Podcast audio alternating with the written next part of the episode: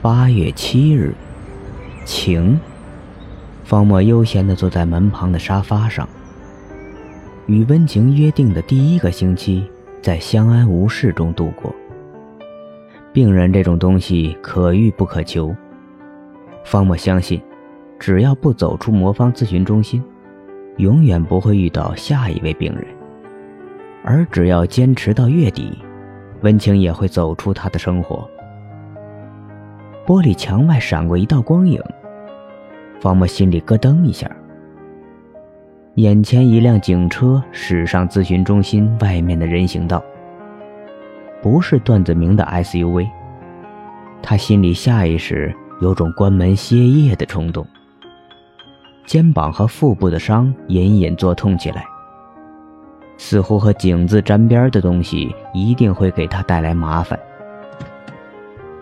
车上下来一位短发女刑警。杨爱，方墨一触，注意到杨爱手里拿着一个土黄色的档案袋，他心里立马浮上一丝阴影。档案袋也是他忌讳的东西。杨爱的眼睛又大又圆，如同鸽子的眼睛，透着凌厉，或者说，给人一种眼睛会说话的感觉。二人隔着玻璃窗，目光撞在一起。方墨饶有兴趣的歪歪头。杨爱一身警队制服，看打扮，来此应该所谓公事。但药宝山的案件已经结束，他与警局已经没有关系了。杨爱立在玻璃前，神情有些不对。可方墨不记得与杨爱之间有什么私人交情。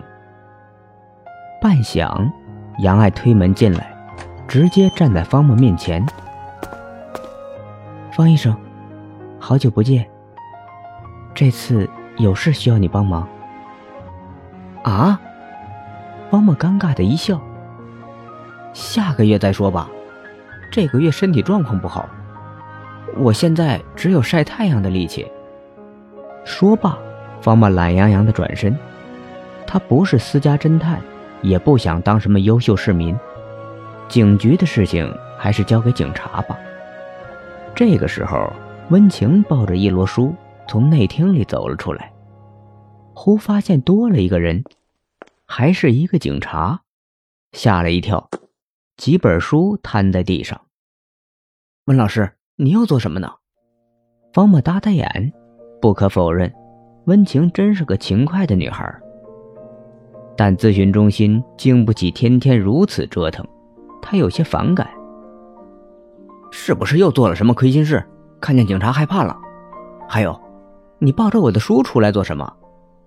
温情边整理散落的书本边瞪了一眼方木，又对杨爱点头笑了笑。我是怕你做错了事情被警察找上门。另外，这几本书长时间没人翻阅，都潮了，我拿到太阳地里晒晒。杨爱没有理会温情。对着方墨认真的说：“我知道你最近身体不好，可如果不是事情紧急，我也不会找上门来。那个病人。”方墨吐出一口长气，打断了杨爱的话：“唉，杨警官，这里是家儿童诊所，只接收十四岁以下的病人和重症病人。”温情抢在方墨说完前，立马补充道：“方墨则接着瞪了温情一眼。”杨爱目光一闪。既然接重症病人，特殊情况的病人也应该接收吧，方医生。方墨摊摊手，指向温情。他说道：“他看。”杨爱一愣，他，对，他，温情温老师。方墨无精打采起来。我现在的助手，你们警局如果需要帮助的话，找他吧。当然，前提是不能出这个咨询中心。温情脸色一红，有些搞不清状况。我可以吗？嗯，随你，带着杨警官上那边玩去吧，别打扰我晒太阳。